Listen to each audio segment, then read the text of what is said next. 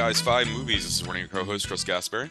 This is Frank Pelicoon. You are listening to one of our return slot episodes, and the feature tonight that we'll be discussing is Fear Loathing in Las Vegas from 1998, directed by Terry Gilliam, written by Gilliam, Alex Cox, Tony Grisoni, and Tod Davies. It stars Johnny Depp, Benicio del Toro, Tobey Maguire, Christina Ricci, Ellen Barkin, and a slew of number of others and cameos such as Penn Jillette and Gary Busey, and you know, so on and so on. Chris Meloni. Um, this is my um well, this is my third that I like threw out there for us to do. Um, Frank, and I mean, one of the reasons um we're talking about this is because it's just it's never made a list, and when we discussed it, it's because, and I think rightfully so, it doesn't fit anywhere. Like it's mm. it's it's like a weird like movie that's supposed to be a comedy, but it's not a comedy. It's like um like s- s- grotesque comedy I, satire, but it has it has try is trying to have social meaning, like you know. So it's like there's all these things going on, and I just don't know. I never knew where to put it, and I don't know if you did either. Really, I I always thought it would have ended up on like a literary adaptations list at mm-hmm. some point. Yeah, um, we um, don't do that kind of stuff that much, but I figured you know, right, right. out of deference to you, like I would put it on one of those. Yeah, but now that we've started doing these um, kind of deep dives um, in the specific movies, usually that we haven't watched in a while, um, figured this was a good opportunity for it. Um, so this Tom, I mean, actually, I, I, I don't know if I know this. Go, yeah, go ahead. Frank. Can I say something real quick? Yeah. So this is not related to Fear and Loathing. This is uh-huh. like peeling back the curtain stuff. Yeah. So every time we start the podcast, we give 10 seconds of dead air so you can, I guess, like adjust levels or something if mm-hmm. you have to. I don't know why mm-hmm. we do it, but it just has been mm-hmm. happening for the past five years of my life and I just accept it. Uh huh.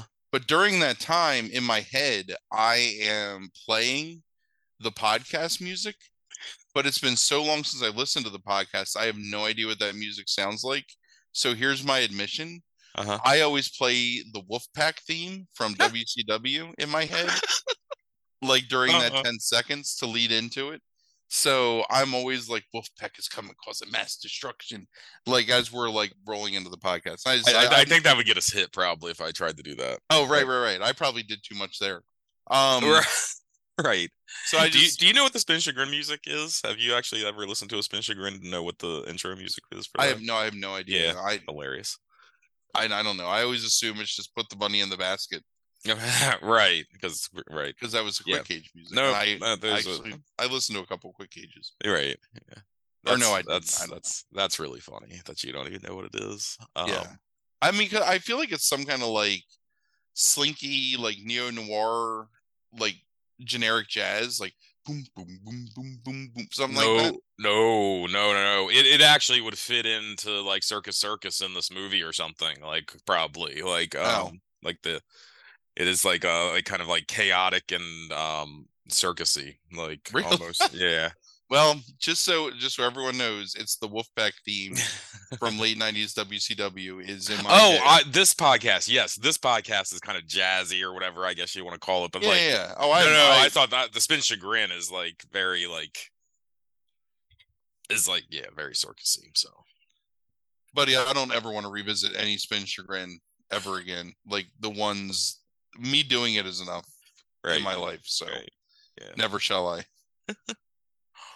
Um, All right. So this, Let's I. I, actually I didn't ask you this, and I, I don't know like how how familiar are you with Thompson, like in terms of a writer? Like, I mean, did you read a lot of his stuff, or just like kind of the primary things? Like, not on purpose. Um, when I was young, I bought a Rolling Stone essays collection from the library on like you know like a 50 cent book sale or whatever mm-hmm. um so I've read a few things, and actually, one of my favorite um, joke insults is to call someone a doctor of torts, mm-hmm. which comes from a Thompson essay about like a convention of lawyers or something that he went to in Arizona. I think I can't remember. Yeah. Um. So I've read like that. I've read Fear and Loathing. Um. There's one that takes place in Aspen, I think, right?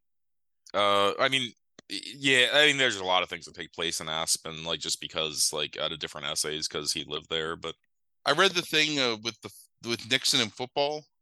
Uh huh. When yep. you had me, like, yep. this is like 20 years ago. You had yeah, me. Uh huh.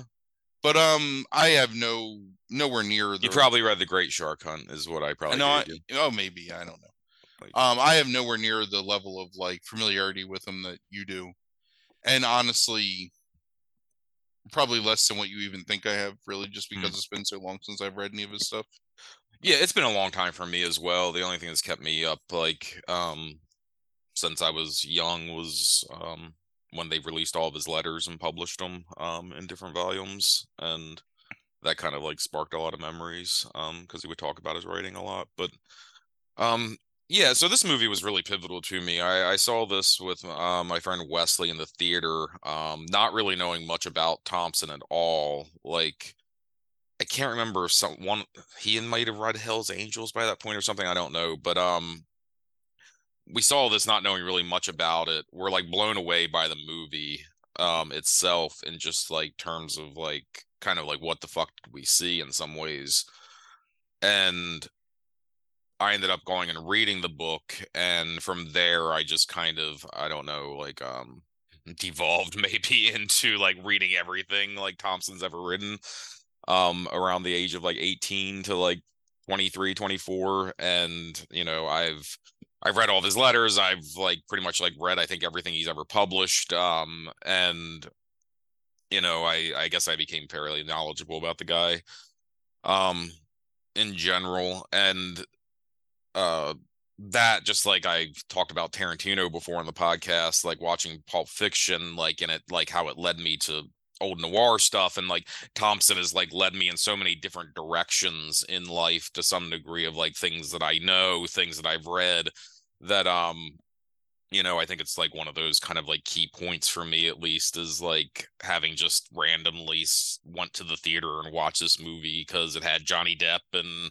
it looked goofy and um you know, it ended up becoming like a major like, you know, part of my life, I guess. Um so yeah, I've always like wanted to like, you know, like talk about it and um you you reminded me that I always accuse you that you hate this movie. um, I for, I forgot that I always do that. Um, but um, this is the first time you've watched it in quite a while, right? Probably fifteen years or so. Yeah, and see, I watch it at least like once every couple years, probably. I mean, I've probably seen it like I I've seen it a lot of times in my life because I watched it a lot for a while. Um, but um at least in the past like 15 years i've probably watched it every couple years. Um it's not a comfort movie for me but it's something i will like go back to and and watch and put on. Um i think there's a comfort in knowing the movie as well as i do. Um but i don't know if it's a comfort movie per se. I don't i think i'd probably be psychotic if it was a comfort movie. Right. Um but um so yeah, so I'm gonna open it up to you as having not seen it for a while and someone who like, you know, can probably quote the movie um in large chunks. Like, um can you explain to me like, you know, like how you felt about it like when you first saw it, like when you were young versus um versus now? So we talked about this a little bit off air prior to um, you know, doing our like prelim discussions or whatever when I first saw this movie, I was uh, it's it's 97, right? Is that correct? 98. Mm. So I would have been 21, you know, years old. Um I was probably I was a much different person and definitely lacked empathy or compassion for other people. Um and I really loved this movie when I first saw it. Like I thought it was uh funny and innovative and um, blown away by Depp's performance and Del Toro's performance in it. Um, I really felt like kind of a connection to the characters because I was heavily into uh, drinking at the time. Like that was a big fact, like feature of my life, which is mm-hmm. being drunk always. Um, so I kind of had some, I don't like, I sort of saw myself reflected in some of their actions and whatever sometimes. Um, and I think that I was just okay with how negatively it portrayed like life in society and you know i kind of was just like kind of bought into that so i don't mm-hmm. know and i loved terry gilliam at the time um you know brazil time bandits uh, two of my favorite movies when i was around this age um baron munchausen i loved mm-hmm. uh so seeing it um you know seeing a terry gilliam movie maybe the first one i had gotten to see in the theaters i would imagine mm-hmm. um, was also really impressive to me, and I was uh, a big fan of it for that reason. So, yeah. And what about now? So I still find a lot of this movie to be super impressive from a technical standpoint. Mm. Um, I think I don't know if he's ever really lost it. Terry Gilliam is definitely like hit or miss for me anymore. Mm-hmm. But I still think one of the most important directors of the 80s and 90s that doesn't get anywhere near the credit he deserves for how influential he was and just how masterful he is at blending um, dystopia with fantasy kind of like pretty seamlessly in all of his movies mm-hmm. where everything is every bright image belays like a dark underbelly kind of for. Gilliam um, and I think that's definitely, you know, true for this movie. Yeah. Uh, I think I'm a much more morally conscious and centered human. You know, 24 years later or whatever, 25 years later. Uh, so I am not, I, where I had some, I found some relatability in Raoul Duke and um, Gonzo as a kid. I find none of that anymore, and I find kind of find them to be like despicable human beings, like start to finish. Mm-hmm. And I equated it to you to like watching Hostel now, mm-hmm. where it's like, except much more artistic, obviously, and with a lot more merit, but just it's very it was very difficult for me to watch this movie. I did not feel good watching this movie at all. And it's one of those things where in the end I don't think I ever want to see this movie again. So so if I can tell you that I hate a movie that I love and think is amazing, then that's probably like this is the closest thing to it. Where yeah. like I absolutely despise certain aspects of this movie and still would sing its praises, you know, and we'll do so tonight. But so it's very complex. It's like a really um difficult relationship I think I have with this movie at present. So yeah.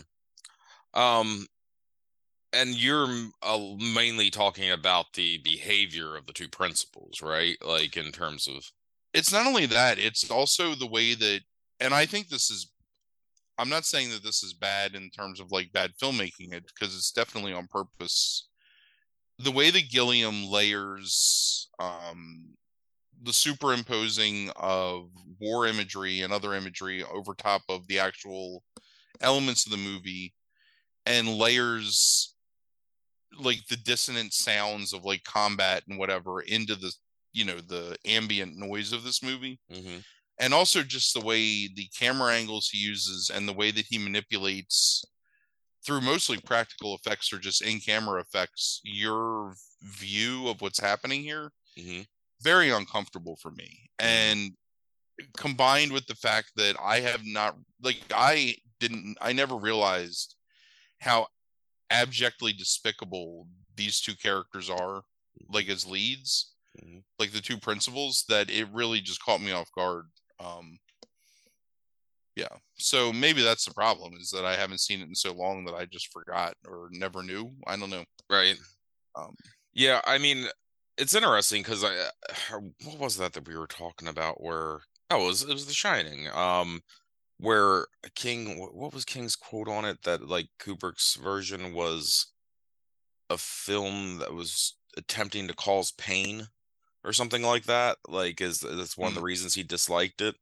Um, I think there's something to that here. I do think, like, I think the reaction you're having to it to some degree is is is purposeful like to some degree it's like but it's like so it, in some ways you could argue i think that this movie is um grotesque in the fact that that is what it is trying to cause which is um disgust and discomfort and all those kind of things um and I do think Gilliam does a really fantastic job of like accentuating that through like um what did you talk about the adrenochrome scene, right? Like, Oh um, yeah. So like that is yeah, a super fucking uncomfortable scene to like watch. Um, oh, yeah. I mean, yeah. I, I, I, as I've grown older, like I've, I mean, I still laugh. There's plenty of things I laugh at because I do think there's generally funny lines, even if it is um gross behavior, um at times. But I mean, uh, one thing, Hunter Hunter Thompson, from a from a writing standpoint, like a dialogue standpoint, because I don't I don't really believe any of these things with, with the things that were like actually said, like you know, by these two people by these two people in real life, really. Um, and but it's like he has a way of like speaking that is like cuts and is harsh and gross and has a turn of phrase or a specific word choice that can make something a little comic. Um oh and it's it's like jarring and off-putting and it's like it's that word choice and specifically or the way in which words are put together um is usually what still makes me laugh. I often find myself when I rewatch it now kind of being like, oh fucking hell. Like um after a particular scene or something like that. There's a couple scenes in here that real that always bothered me. And like it really bothers me now. Specifically the uh Ellen Barkin scene. Um the Hmm. waitress scene really yeah, that's that's me. the most difficult thing to watch in the whole movie. Yes. Um, but the elevator scene is also almost as difficult, like to watch for me. Um, yeah, like- yeah, because this dude's like a violent rapist, basically. And I don't know. yes, yes. Um, and I find it super interesting because like the guy that uh, Benicio is playing in this, like you know Doctor Gonzo, how he's called or whatever, um, and you know he references that he's a Samoan, which is from the book to hide the guy's identity. Like this was a real person. Like this is a, this was like so. If anybody doesn't know, like this was a real trip. Um, like with Hunter Thompson and um uh, an attorney from Los Angeles, um Oscar um Zeta Acosta. And Hunter Thompson was doing a piece on the murder of um, a member of the Chicano movement, Ruben Salazar, who was a media personality um, and a leader inside that movement. And um, he was shot and killed um, by police. And Hunter was doing the story, and because of the racial tensions at the time, they thought they couldn't really talk um, in the area, so they ended up deciding to take a trip so they could like be more relaxed to Los An or Las Vegas, and that's kind of like the beginning of this film is them like you know on the road taking this trip. Um, the first half of it is that trip. The second half, it actually, even though they make it seem like it's a day or two later, it's it takes place like three weeks, four weeks later, um, when he goes back to the convention with the police and attorneys and all those kind of things, like the law enforcement convention. Um, and then like when he goes back and sits down and rewrite, when basically writes all of it, he starts like it's not he recorded some of it, like so he had audio of it, but it's like a lot of it is remembering things while kind of blasted not as blasted as they're as they seem in this film but it's like he's certainly drunk and high like you know like during a lot of this um and it's like so some of it's based on memories and some of it's fabricated and it's like this weird mixture of like some things that really happen but it's exaggerated like most of it's exaggerated and it's like um so he's so I think like the dialogue in this, like it's all just made up. Like, you know, and it's like it allows him to work some kind of twisted humor, I think, into the scenes through dialogue choices um at times. And I still really laugh at that. But the um I don't know if the backdoor beauty scene happened or not. Like that's like unconfirmed. Like I I don't know how bad Oscar really was and if he was like Gonzo, but I find it real fucking interesting that it's like he's portraying this guy who people in the know at the time knew this is who he was being based on and he's putting this shit out there and like portraying him like that so to some Yeah. degree i think some of it has to be maybe close to true. Like, I mean, I just can't see him like defaming a guy like that. That was his friend. Um, if some of it wasn't true, so it makes it super uncomfortable. Like, you know, I think from a personal standpoint, knowing all that, um, and then it's just a super uncomfortable. The way fucking Gilliam films it and like the way it's like acted is fucking amazing, but it's super fucking devastating to watch those scenes. Yeah. So here's my thing: is that I had never really thought about this before, like at all, because I think when I watched the movie the first time, I just kind of viewed it as an adaptation, and um, I don't know, whatever. Just Gilliam trying to really embrace the whole idea of like the gonzo journalism and just the craziness of whatever mm-hmm. and e- exaggerated through you know the visual effects and whatnot watching it this time and I, this is like a whatever super obvious explanation but i had never thought of it is it's really just an evisceration of the whole the 60s and the peace and love movement and you know, I mean, he does that quite obviously during the whole wave speech or whatever mm-hmm. that he gives. Um, but I think it's Gilliam's evisceration of it as well. Like Gilliam piling on to Thompson's words that he already, you know, has like they were already out there mm-hmm. about peace and love and the end of the 60s and you know, you got this growing I don't know, probably like universal dread that we still feel to this day, combined with like a almost ennui towards like war and whatever mm-hmm. that's going on with Vietnam. And the undercurrent of that is there in Thompson's writing, right? Because he's writing during the time that this happens. And yeah, he's writing obviously wanted like the height of the war. Yeah.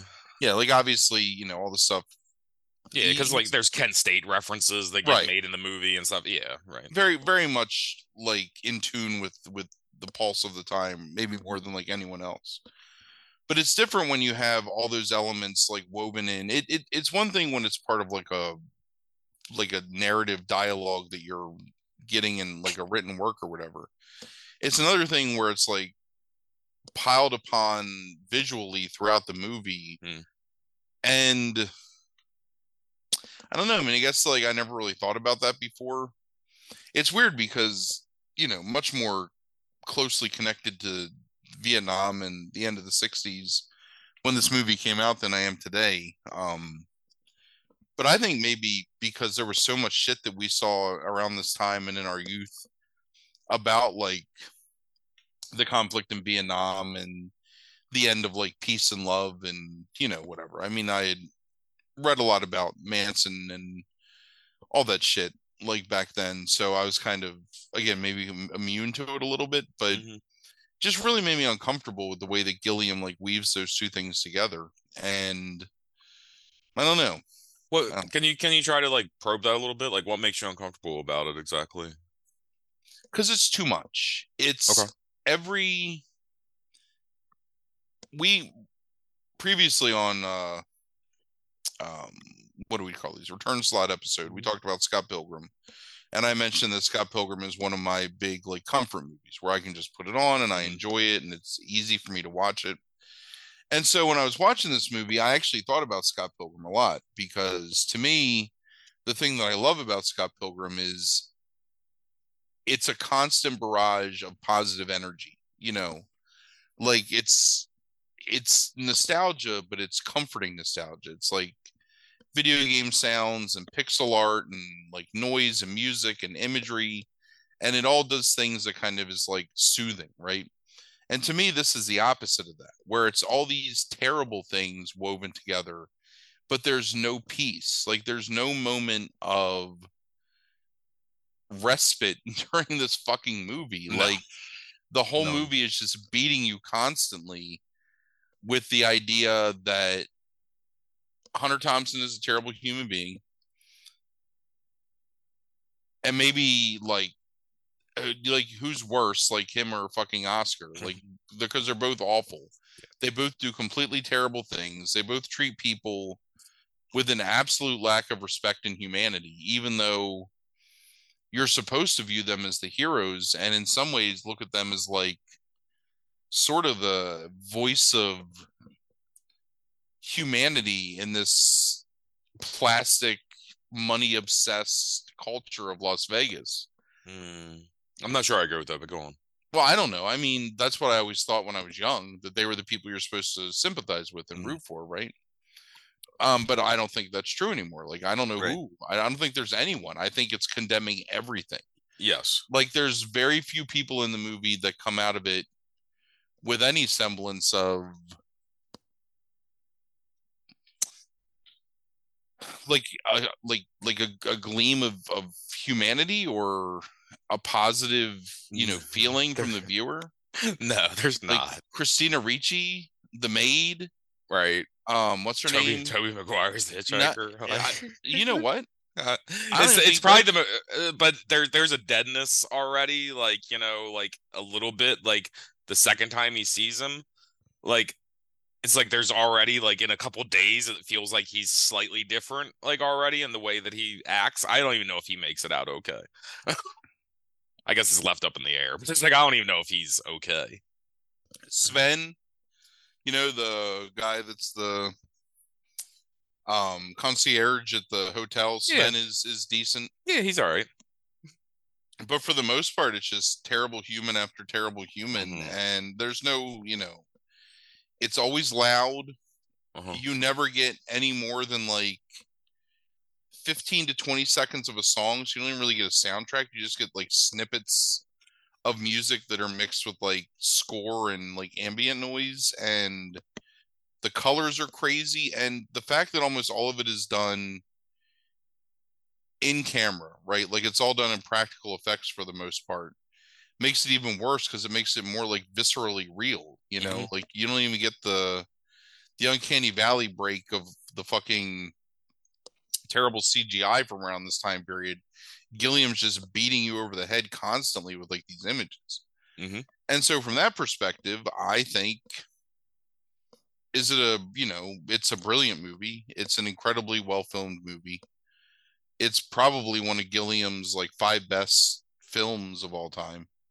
It's also really your breakout for I think both Del Toro and um uh Depp really because who was really considering Johnny Depp to be like a great actor in 1998 you know Well, it's it's it's it's actually. I mean, some people were. I think, right? Like, I mean, like he was starting to get notoriety on a lot of things. Like, um, but it's like we'll talk about Depp because I think we have to like with this with this movie specifically, we do have to at some point touch on Depp and take it back to that episode we did about Gen X actors um last year. Because I mean that's another like key piece to this movie is what happens to Johnny Depp like based on it I think um that makes it pivotal.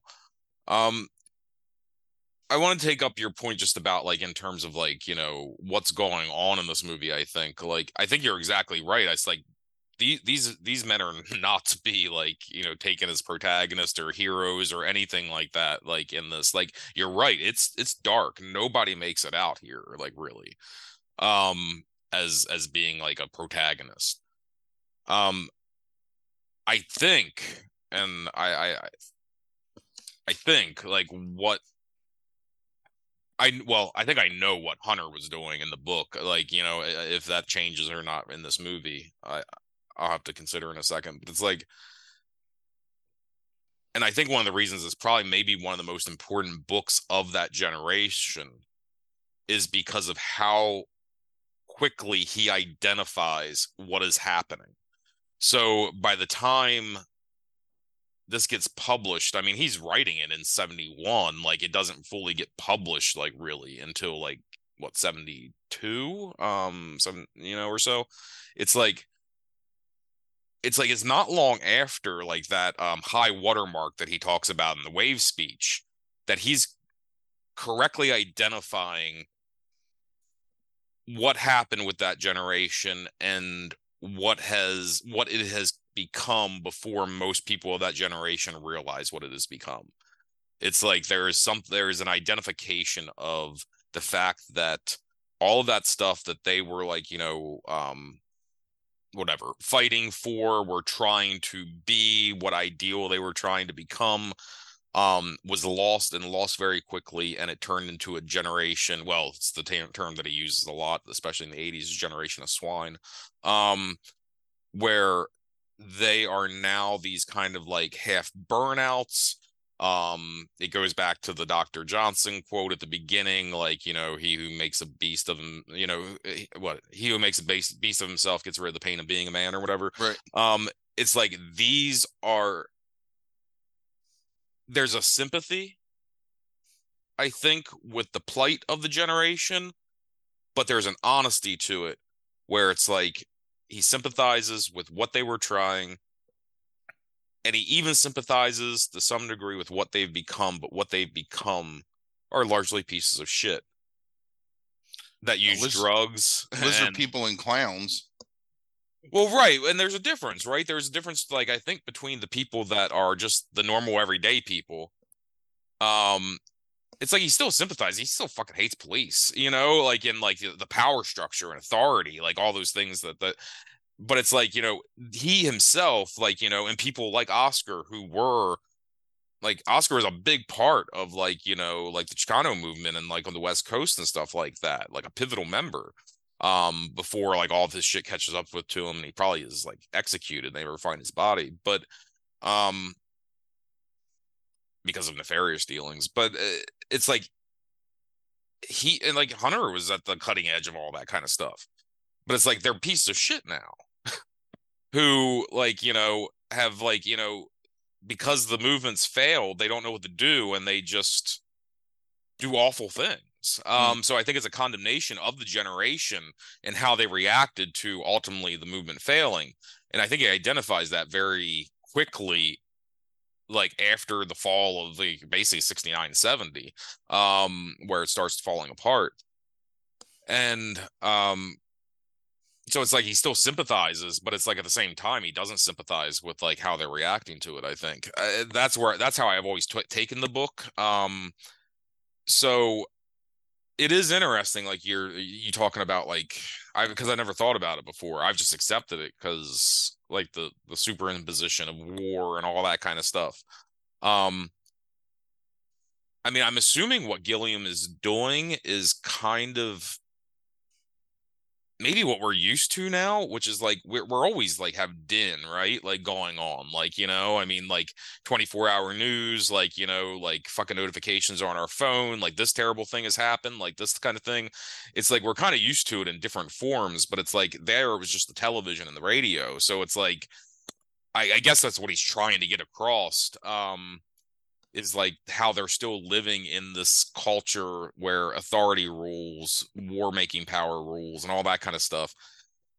Yeah, it's it's too much. I agree. Um and it's kind of like uh revolting and kind of gut churning. But yeah. I, I don't know. I don't think I react to it as badly, but I think I'm desensitized to it because I've seen it so many times. I think that has to be it. Like, because I understand exactly what you mean by it, but I think I've seen it too many times yeah, I think I'm just really like tired of that. And again, I, I I, feel that there's I think I'd be tired of if I saw somebody do it right now. I feel like there's a lot of influence that, that comes from this movie and from Gilliam in general. Like again, I mm-hmm. don't think that Gilliam gets the credit he deserves for just kind of what he sort of inspired, I think, in a generation of filmmakers in terms of that blending of like whimsy and you know darkness or whatever. One of the things, so I've come to realize, and I, I think I've, I don't know if we've ever talked about this, but I really started like thinking about it um, after Once Upon a Time in Hollywood, mm-hmm. um, which to me is like tonally the opposite of this movie, but on the same like sort of ideological spectrum. Mm-hmm. I think that I think I hate the fucking 60s and I think I hate like almost everything about the 60s and what I think we're like still living with the consequence of the 1960s today. Yes. In the fact that a lot of people that are in charge of this world had their formative years like, you know, during that time period. And, and it's like and, and, won't give it up, yeah, the power. Yeah. It's like Hunter S. Thompson the character of Raoul Duke in uh-huh. this movie to me represents that whole like cosmic fool type thing. Like I'm gonna, you know, expose the crazy hypocrisy of the world through humor and by like being a dark mirror, like almost like you know being like an actual like king's fool or whatever in medieval times. And I think that I don't know, like I think that they I'm trying to think how I can express this. I just fucking hate it. I don't know. I I I hate the whole idea of it. I hate the smug, you know, fucking summer of love hippie bullshit that like none of those people have ever lived in their whole lives since then. Um and I know again, I I know 100% watching this movie that it's a condemnation of that. It's a condemnation of war. It's a combination condemnation of crass commercialism, Mhm. Crass commercialism, and like the the district attorney's convention or whatever it is, the, the crime convention. Yeah. Like all these people that are supposed to be upholding the law and representing like peace and order in our our country and they're all a bunch of scumbags and hypocrites and One spe- one special one want to make don't want to follow the rules and want their Right. hotel room. Yeah. and can't even can't even recognize an obvious drug addict in front of them Has so has semen has semen on their pants. see right driving semen on pants constantly constantly jacking off when he can't find someone to rape right yes that's that's, that's actually really funny It's, it's when he um when he looks when down and looks down and fucking right oh, scrapes fucking hilarious. right and the look on his face like oh shit Mm. um That's what I'm saying. I uh, this, I understand what you're saying about how gross this. Like it's stuff like that that like keeps me always returning to this because it's like I I laugh every single time that scene happens. Hal Holbrook, like you know, fucking is, is that who that is? Hal Holbrook, um, like like up there, like ranting, like you know, and stuff, like you know, right how you can how you can elevate from being like hip to being Right. groovy to being cool right, right. yeah And then the question about Margaret Mead in that scene is like, Right. you know, it's like, uh, I don't know, but it's like, you know, she got high at her age. It'd be one hell of a trip. And the fact they all just are sitting there like, like belly laughing, like, yeah hilarious. so anyway so there's things like that And- and again i'm not it's not my my goal to like bury um fear and loathing because i think there's a lot of really i think it's it's filmed really well i think that it's the performances are fantastic again i mean i know that you know depp had been in ed wood and donnie brasco and whatever before this Mm. but i think this is really and you've you've said this a number of times that um that he's really just like this is the template for everything he does as Jack Sparrow is him doing Raoul Duke. And I think that's true. Like I think that he when he's a when of he's if you if you watch the ether scene like closely, a lot of those mannerisms and jerk in those like you know wild movements, um, he incorporates in the sparrow. Yeah. Right. So anyway, so whatever. But I don't know. Again, it's just it's one of those things where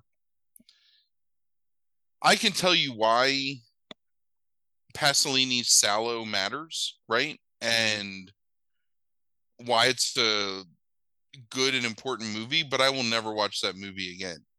And I I feel the same way here. Like I could tell you why that movie matters, Mhm. but I don't want to I don't want to watch it ever again. I don't think. Like I think I'm done with it. Yeah. Forever. But I understand like completely because it is really well done. You know, it's that's a very iconic performance, I think, from both of them. Yes. Um, Benicio gets ignored in this, like I think uh, by a lot of people because of I- performance. But I think his is- performance is better than Depp's, to be honest with you.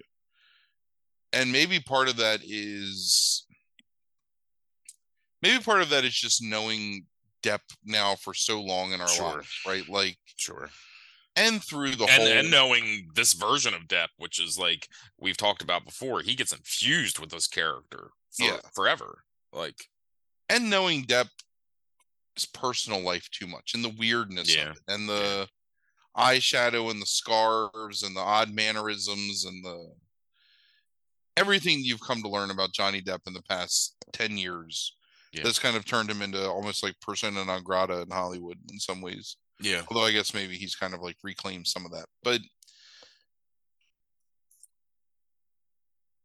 I don't know. It, it- I was talking to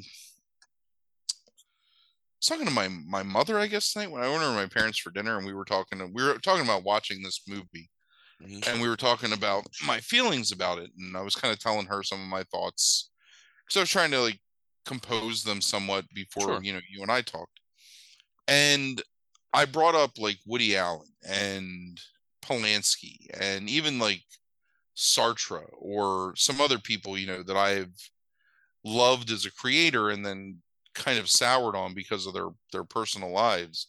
And I think that's true here for Johnny Depp. Like I don't when I saw this movie in 1998, I didn't have 25 years of weird Johnny Depp knowledge to kind of color my opinion of him. To me, it Mm. was just this watershed performance, you know, by this actor, like completely transforming himself. You know, because I knew what Hunter Thompson looked like and sounded like. I had Mhm. seen interviews with him. And then now I watch it and I just see Johnny Depp, you know, and I see the same person that Johnny Depp has tried to be for Sure. almost three decades, two and a half decades. I can see that. and it's it's hard to reconcile. Whereas I think Del Toro sinks into that role so much that like you don't even realize you're really looking at him most of the time. Mhm. You always know you're looking at Johnny Depp. Right. I can see that. Yeah. I mean, I mean, fuck. I don't know if you like Del Toro like fucking puts on 45 pounds for this to get that gut. Like, I mean, he does a lot of things like to his body, like for this role. And um I think he has like the harder job in this movie of being someone who like he he has more range in this movie, I think, in terms of like the different roles he has to serve. And I'll I'll, I'll put Benicio's performance here in like that elevator scene and the scene when he like comes out of nowhere with that big ass knife that that they that that room service set up um for the limes there's but there's no limes because they don't fucking grow in the desert. And he's just chopping at that and it's like the and I and I, I'll credit Gilliam this for this too, but it's like I think Benicio like in this like with the the the diner scene like all it's some of the most menacing stuff I've ever seen on film. Oh yeah. Um It's it, it's as uncomfortable as shitting Henry right. or natural born killers, you know, like Yeah. I mean, he completely transforms from like it's it's a really amazing performance in the sense that it goes from being jovial sidekick to Mm-hmm. menacing heavy to psychopath kind of Yeah. and then back again i mean there's so many different like aspects to the the character and it's Right. it's it's it's really fascinating to watch even if it's really uncomfortable sometimes but yeah that um that ellen burstyn scene is uh super difficult to watch I Yes, it is. Absolutely. Um Yeah, it's it's really uncomfortable to watch. Um and it's like almost like that scene and then it's like I I always like pay attention to that scene. It's always really hard to watch, but it's like I do think Depp does some of his best acting in that scene where it's like he's so desensitized to Oscar that he's just sitting there reading his fucking paper and he's like so desensitized to like pain and suffering and like horror and like like he's just sitting there reading his paper and then it's like finally like he finally like looks up and like sees her and then like is like oh I need to go like this Yeah. isn't and then it's like that that idea like that he brings the plate back like Yeah. um because it's like that's the best thing that that's the only thing he could do in the scene like you know in that sequence of events is is is not take the plate too um like um i think it's some of depp's best acting in the movie um probably in that sequence of like how he handles it but Yeah. Um, but at the same time, I do want to mention some of the things that I still find fucking hilarious. Like there is a lot of things that like sometimes in spite of myself, even I will laugh at. Like um in this, like a lot of the dialogue I'll laugh at. Like, you know, with the hitchhiker scene, like there's stuff that like I'll laugh at. Um, I still find the white rabbit scene really funny. Um, again, it's a guy who's like wants to fucking die. Um, so it's not like, you know, conceptually very funny, like whatsoever. But like just the performance between those two and fucking Benicio flailing um in that fucking tub. Like um like that's funny. There's tons of stuff that I like use from this, like either as analogies for things, um, ways that it's affecting my language. Yeah. Like I'll use quick like a bunny. Mm. Um, like a lot of times. Um, swine is something that is like for 20 years off and on is like crept yeah. into my like language. Um, there's a lot of little things like that.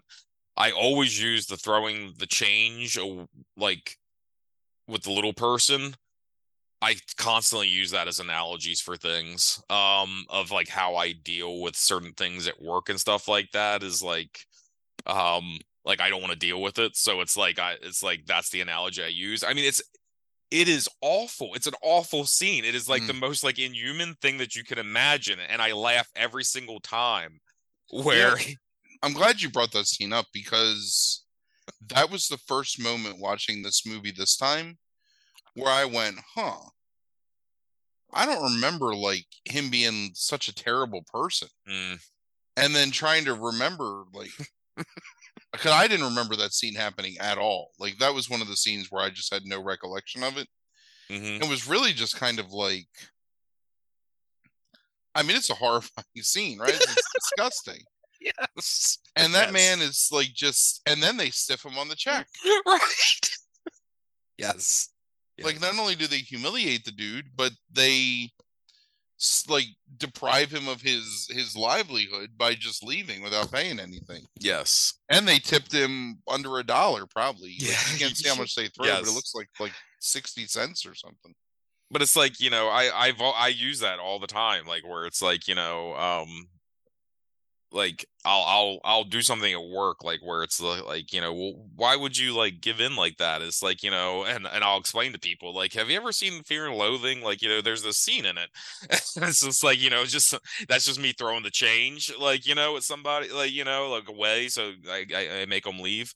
Um I make them leave me alone. Like I I use that analogy like a lot and I um I'll reference the I'm a criminal thing a lot um through the years um that that concept of just like admitting like up front of just like you know what? I did it. Like i'm a criminal. Like lock me up.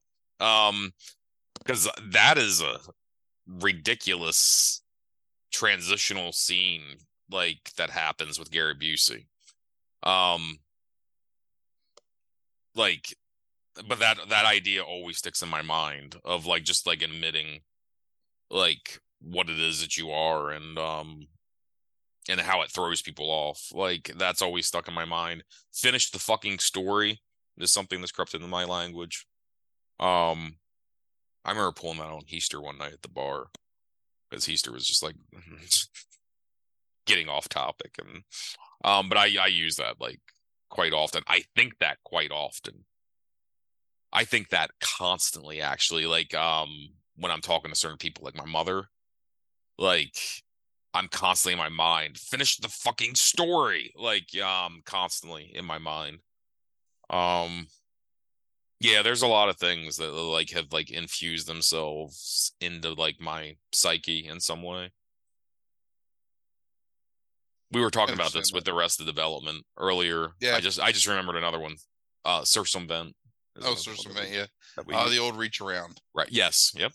Yeah. um you know, you know, you know, another one for me is yeah. I'm I'm I'm not going to beat myself up over that. right. Yes. Right. Um, yeah. Um.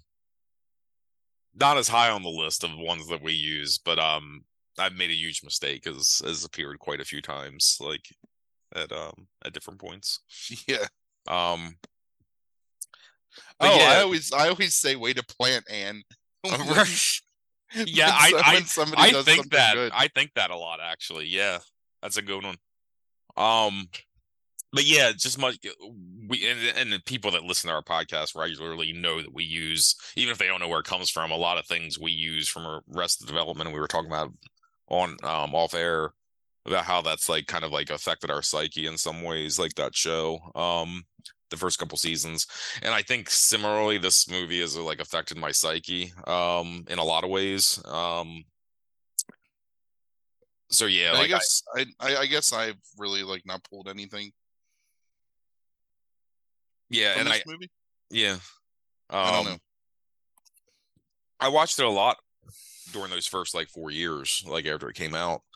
Um, What- and I was like reading Thompson religiously. Yeah. So You want to know something funny? Um, in the interim of seeing this movie and now, uh, I saw Where the Buffalo Roam, Mhm. and legit thought that part of this movie was in Where the Buffalo Roam, and then Huh. it happened, and I was like, "What the fuck am I watching? That's not in this movie." And it's 100 percent in this movie. I just right. completely forgot. So One last thing that I I I, I like a a it's a cut that ha like no, it's not a cut. I don't know what they would you would call that. The Debbie Reynolds scene every single time fucking kills me when fucking Oscar's arguing so much like you know that like they know Debbie Reynolds. they they know Debbie Reynolds. just Um, let us go in and yes, and it's like stand in the okay, like you know, you can stand in the back, you, you can't smoke, you know, and then like they're both like putting their cigarettes out and everything, and it's like they walk through the doors all like you know, and like Oscar's like straighten things out, it's like prim and proper, and they walk through the doors, and then the guy goes back to his little like podium, and I mean, what is it like fifteen, a- like ten seconds? it's a jump cut. Is it a jump cut? Yeah, it's he he walks back and stands there and like puts his hands on the podium and then it jump cuts to the two of them being like forcibly ejected. Is it a jump cut? Uh, Is there an actual cut? Like that's what I'm asking. Like, Oh, I don't know. I- I don't. I I, don't know so. if there's an actual cut. I think it actually is just that 15 seconds later or whatever, they've already caused a fucking ruckus. And what I find the funniest is that fucking Duke has a fucking cigarette hanging out of his mouth already. so it's like they immediately. I think the idea is they immediately went in there Right. and basically started taunting and like fucking Duke had already lit up a cigarette in that time um when they're being carried out and like this the imagery of it like of them going in and then like you know after all of that and then coming back out being like pulled by security with fucking Duke with the cigarette hanging out of his mouth is is funny to me um every single time just as a like comedic device um Yeah. of what happens there. But yeah, there's Yes. tons there's tons of stuff like that that I still think is like really funny. Um, Yeah. I don't disagree. There's not funny moments in this movie. It's just there's another movie that I feel similarly about, and I, I can't put my finger on it. Like that we've talked about recently, Hmm. and when I say recently, maybe in the past couple of years, where I've said the same thing, where it's like I can appreciate this movie, I just never want to see it again. Gotcha. Yeah. Uh, um, I don't know. I felt that way for a long time about Apocalypse Now. Honestly, hmm like I can f- firmly appreciate how amazing Apocalypse Now is. I just don't want to watch it. Right. but I think I've kind of softened my stance on that movie a lot in the past couple years. Well, it's funny. It's not like Apocalypse Now. I don't know if I ever want to watch it again. It doesn't mean I wouldn't, but I don't know if I feel like I need to, like whatsoever. Um. Yeah. Yeah, that's funny. Um. All right. Is there anything else to talk about here? Uh, What about any of Christina Ricci stuff is really uncomfortable. Just going through the characters here real quick. It really is. It's also uncomfortable because it might be one of the most uncomfortable things to me because she has the. So here's another good It's Michael, comparison. it's Michael Jeter, not Hal Holbrook. Jesus, yeah. here's another good comparison to um, Once Upon a Time in Hollywood. She has that same confused, like dirty innocence that the um, Manson girls have. Yep. Where Tarantino plays it to be objectively disgusting, but still is trying to titillate. He's trying to like make you feel disgusted with yourself by trying to titillate you. I think. I think that Gilliam just like accidentally makes her like super attractive by the way he dresses her and just like, Mm-hmm. And then it, that makes you uncomfortable. I think if you have any kind of like morals, um, Yes. because it makes me really uncomfortable. I remember, I remember thinking like, I don't know how old Christina Ricci is in 1998. She's probably what like 18 or 19 at that She's point. she's she's eighteen or eighteen or nineteen. Yeah, just like she was born in eighty. I don't know what when, but like her boobs like moving in that shirt and it's Mhm. like i don't know it's just it's and the fact that like they present her as maybe being like 16 or 17 years old like they don't really ever come out and say sure.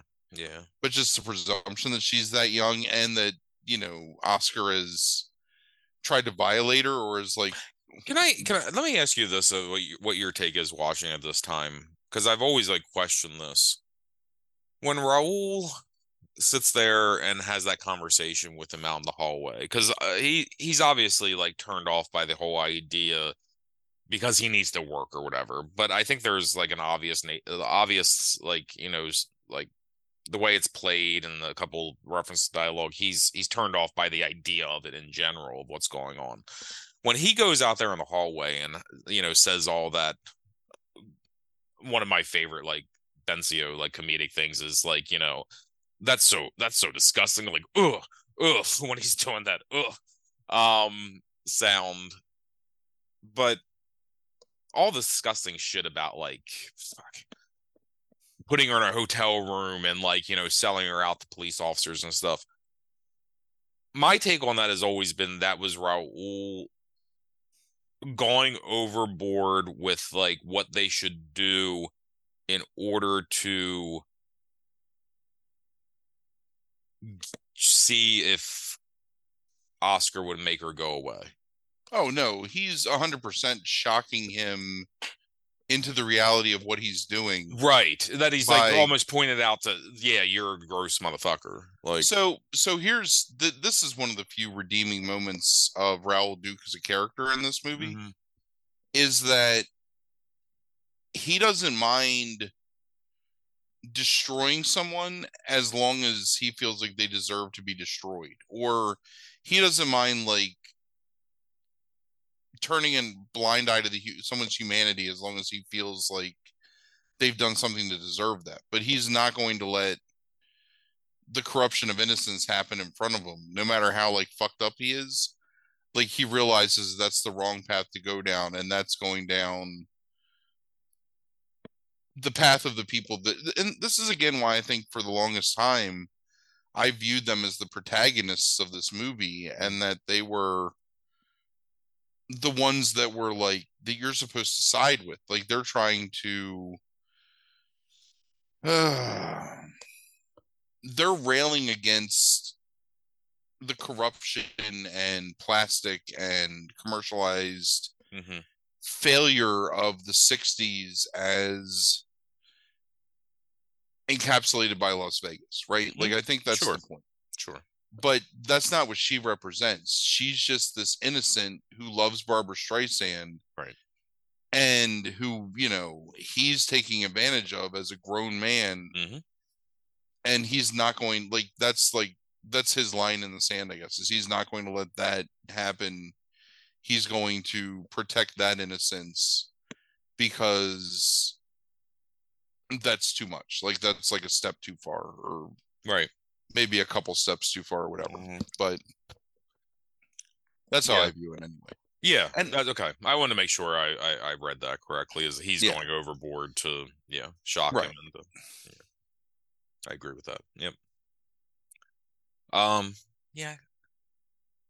Well, I think that's pretty much like everything. Um. It's definitely something, and I'll say this. I think if you have never seen Fear and Loathing, you owe it to yourself to see it. I don't think it's for everybody.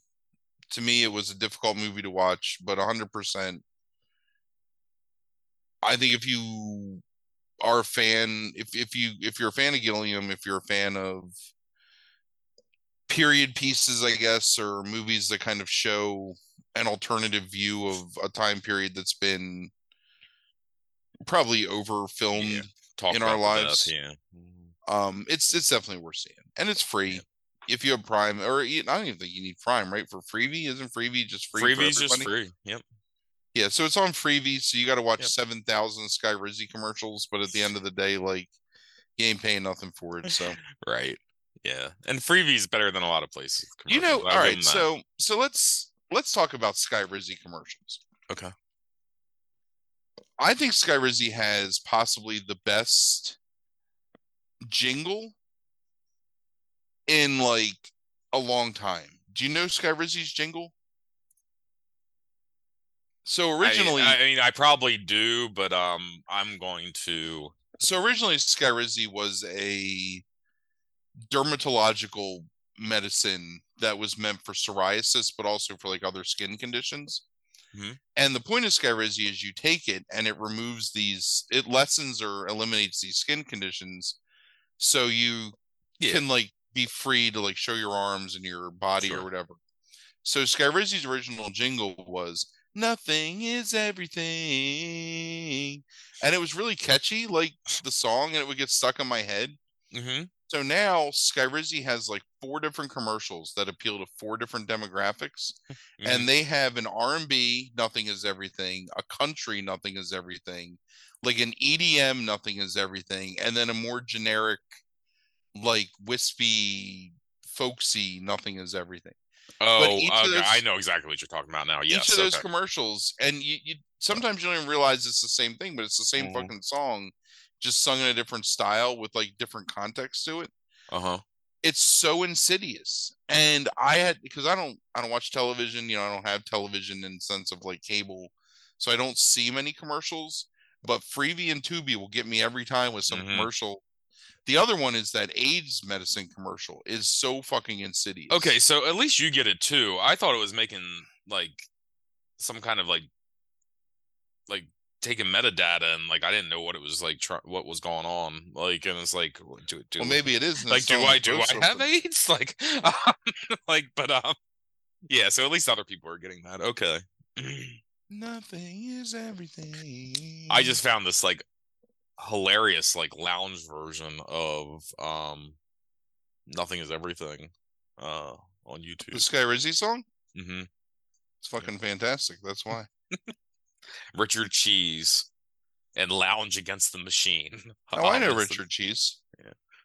I used to listen to Lounge Against the Machine. I didn't realize they were still around and doing fucking Skyrizi. Sky Rizzy ad. Yeah. Um. Yeah. No, the commercial. Uh, the commercials are on Freevee are not that bad. Um, and like I'll tell you why they're not that bad. Like because there's actually less of them, like overall, and it's even. It's even less so when you are watching a television show on there. So it's like many years ago, like I watched a show on Hulu and I was watching, I was like, God, I'm getting really annoyed by the amount of commercials on Hulu, like trying to watch this TV show. And I saw it was on Freevee, and I watched it on Freevee, and it was like half the commercials that is like t- time wise that is on Hulu when you have Hulu with ads. Yeah. Um, Well, it So- depends what you're watching on Hulu. So I guess if you're watching a television show, you probably get screwed. Right, right.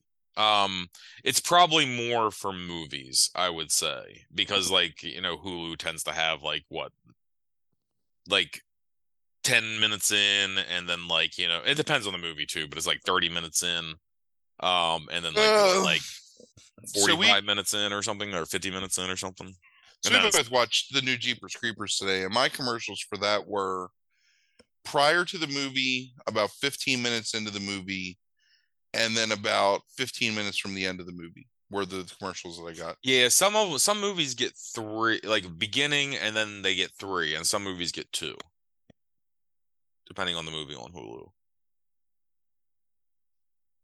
But yeah, I think I got I got before and two with Jeepers Creepers Reborn or whatever. Um, but yeah, like um, but Freevee's not uh, Freevee's a good service. Um, it is. It's it's it's no Tubi, but it's um I No- yeah, I, I here's the thing is I think there's just as depending on the movie, of course. I think there's just as many commercial breaks, but I think there's less time with Tubi usually than there is with Free. Oh, I just mean because free Tubi has like the greatest selection of all time. When you consider you don't pay anything for it. right. I think you can still just access Freevee even if you didn't have Prime. Right, you can. Yeah. Okay. Access Tubi if it had Prime too. Hmm. what? A, okay. Same thing. Hmm. Um. Except Tubi's better. Tubi's the best. Tubi should sponsor us because I will sing their praises forever, whether I get paid for it or not. So you may as well just pay me. I mean, I would I would love for that to happen. I think this is the end of Katherine Helmond um on the podcast ever. You don't think we'll ever talk about her again? I don't think so. So we got Dude. um We've never talked about Brazil. yeah, we have. When? I'll find the episode. Frank, we've talked about Brazil before. I don't believe it. I was in the living room. It was it was early COVID. We talked about it. Yeah. It was the same time. What's the um French one that I had never seen before that like like a noir I can't remember what episode it is, Frank. Rififi? No, no, no, no. No. It was one that I had never seen before, but it's like a noir sci-fi, like, you know, kind of it's not post-apocalyptic at all. It's just like um City of Lost Children? No. Um, it was black and white. Um, Alphaville? Yes, Alphaville. Whatever episode Alphaville was on is also number one was Brazil on that list. Um, whatever Dys- it was titled. Dystopian movies. Yeah, yeah. So time bandits has been talked about. Um, Brazil has been talked about. Overboard has been talked about. Lady in White has been talked about. Fear and Loathing in Las Vegas has been talked about. Cars has been talked about. And if we can help it, we'll never do a Cars sequel. Um, so the only other things would be somehow if- Beethoven's Fifth. um, she's not in that. Um, She is. what? She's in Beethoven's Fifth. She plays crazy Cora William Wilkins. I mean, we ain't ever talked about a Beethoven movie. On Oh, Zoom. yeah, We I see did. it now. Okay, they had a limited filmography, and you have to click for the full Mhm. filmography on which Yeah, is yeah. fucking awful. Um, but I can't see that. Um, I can't ever see you f- family plots. You're never going to talk about family plot. Um, and it's not worth know what that talking about. It's a Hitch, a late Hitchcock movie, maybe his last. Um, the Hindenburg. I mean, are you going to talk about that? I don't know. Right. Okay. Um, Don't Yeah. try and don't don't try and guess. I'm just saying. I think Katherine Helmond's done. She's finished on the podcast. Actually, you know what? I mean this um sincerely. okay. We actually may talk about the hospital someday. Mm, I okay. don't know what podcast that shows up on, but um it's a really good movie. Okay. A really good George C. Scott performance and um one of my favorite Arthur Hiller movies. So Okay. All right. Have I ever seen anything by Paddy Chayefsky? I just feel like I've always just heard about Chayefsky. Um. Oh, Paint Your Wagon. Okay. Oh, a network. Gotcha. you love that. Oh, movie. and Alter. Well, no, that's the filmography. Altered States. Did he just act in that? Okay, that's what it is. I think. Just act in that. All right. Paint Your Wagon. Jesus Christ. It was on your list, man. You did that. It might end up on a list. I like Paint Your Wagon? It's been Oh. on a list. I meant the hospital. Oh, okay. Oh yeah, I love Paint Your Paint Your Wagon is the first time I saw that movie was one of the most surreal things in my life because Mad Magazine had made a reference to it and I thought it was a joke Mm-hmm. about like um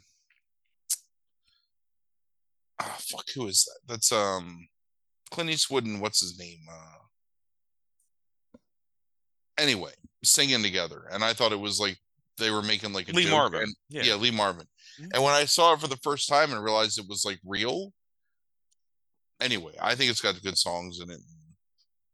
Yeah, I remember, I remember talking about it. Yeah, Yeah, I was. you- I wasn't. I you was didn't like it. I was impressed. Like, but um, I think that's when um, Brandy stopped watching like hardly any movies with me that um involved the podcast. Was after she watched Paint Your Wagon. Would she hate it? I mean, I don't think she was impressed.